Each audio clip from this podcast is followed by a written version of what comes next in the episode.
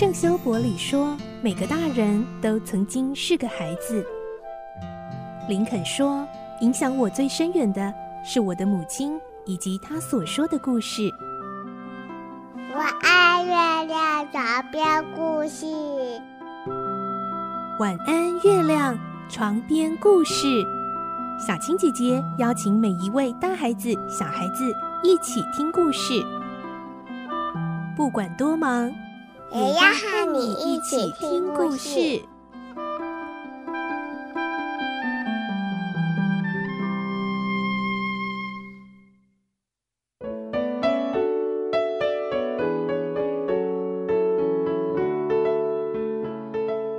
晚安，欢迎你和我们一起听故事。我是小青姐姐，我们继续来听《堂吉诃德》的故事。今天是二十四集，我们会听到唐吉诃德和三柱这次又遇到了一群全都穿着白色衣服的队伍。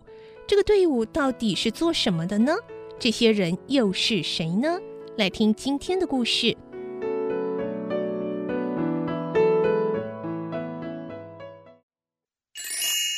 唐吉诃德二十四集：白色的队伍。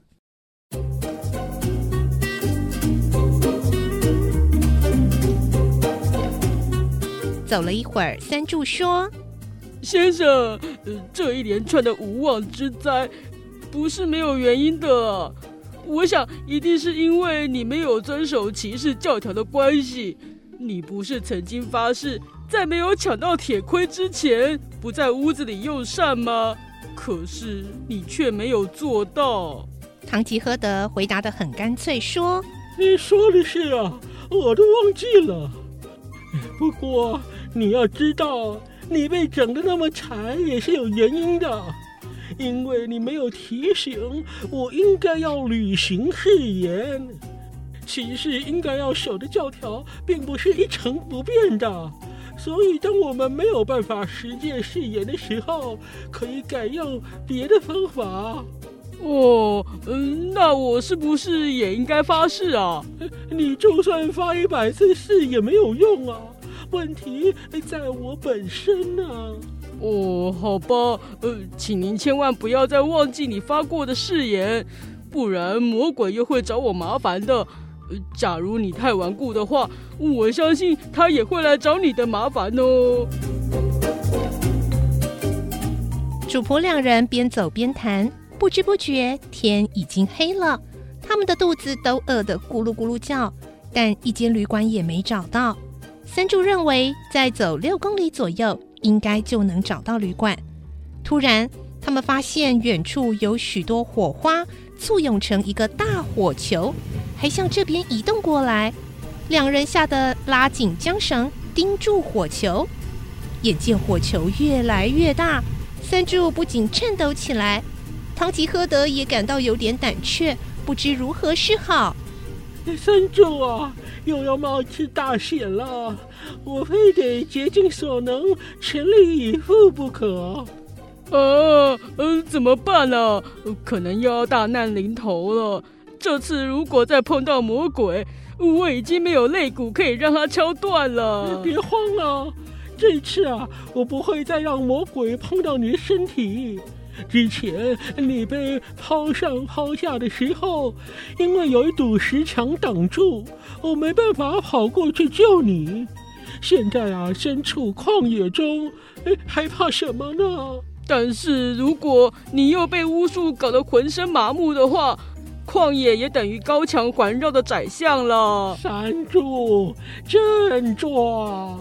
凭我的勇气和武艺，我不怕任何强敌。嗯，我早已经领教过了。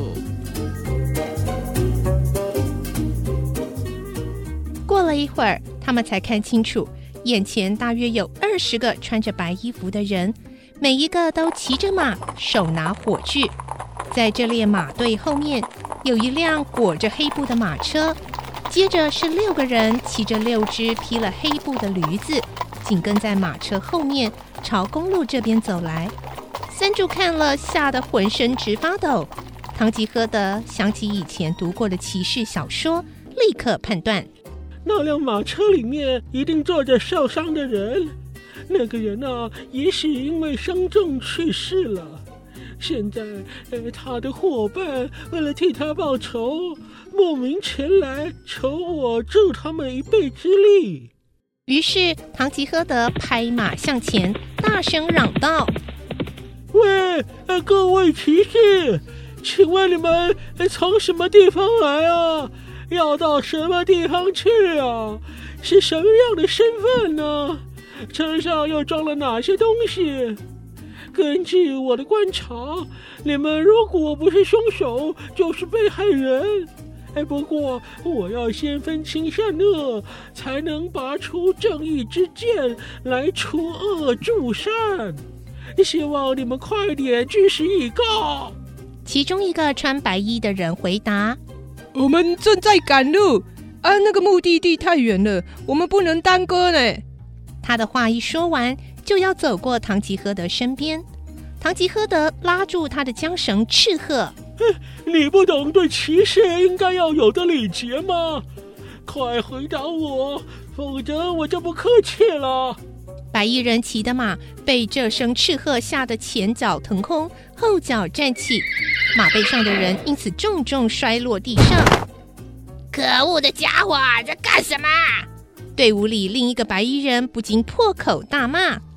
唐吉诃德一气之下挥起长矛，把这个白衣人打落马下，接着又冲进队伍里面东打西击。那些手无寸铁的白衣人只好高举火炬四散逃窜。原来他们穿的白衣其实是校服，黑色马车里装的是灵柩。他们以为唐吉诃德是从地狱跑出来的劫持棺材的魔鬼，所以大家都吓得跑光了，只留下那个被打落马下的男人还倒在原地呻吟。唐吉诃德跳下马，挥起长矛，大声地问：“你是要投降还是求死啊？”“呃，什么投降？”我扭伤了脚，呃，不能动啊。如果你是信奉基督教的骑士，请不要杀我。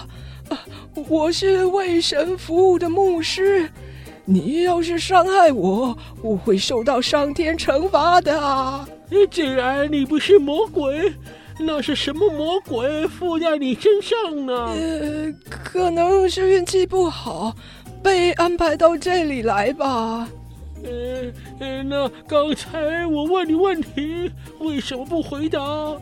如果不详细说明，你会更不幸啊！告诉你就能消灾息事的话，还不容易吗？呃，我叫罗比斯，我的同伴们都是牧师。我们护送的是一位绅士的灵柩，呃，要到墓地去举行葬礼。哦，是谁杀了绅士啊？啊，是神呐！啊，啊，呃，他患了热病。既然是神意，就不必报仇。现在啊，由我来介绍自己，我是拉曼彻的唐吉诃德骑士。为了济弱扶危、除暴铲恶，现在正在周游列国。哦，你要济弱扶危是吗？哎哎，那那么我的腿扭伤了，哎，我是一个弱者，按照你的说法，应该要想办法替我医治好啊。这是你自己犯错造成的。三更半夜穿着白衣裳，又高举火炬，嘴里还念念有词，谁看了都会以为是魔鬼现形。当然，我为了履行我的誓言，非这么做不可。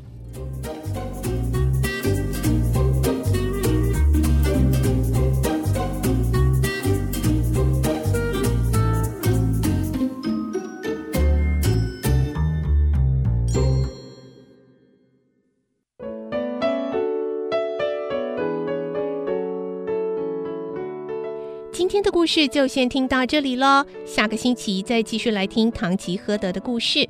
明天星期五将会有绘本时间，敬请继续锁定收听哦。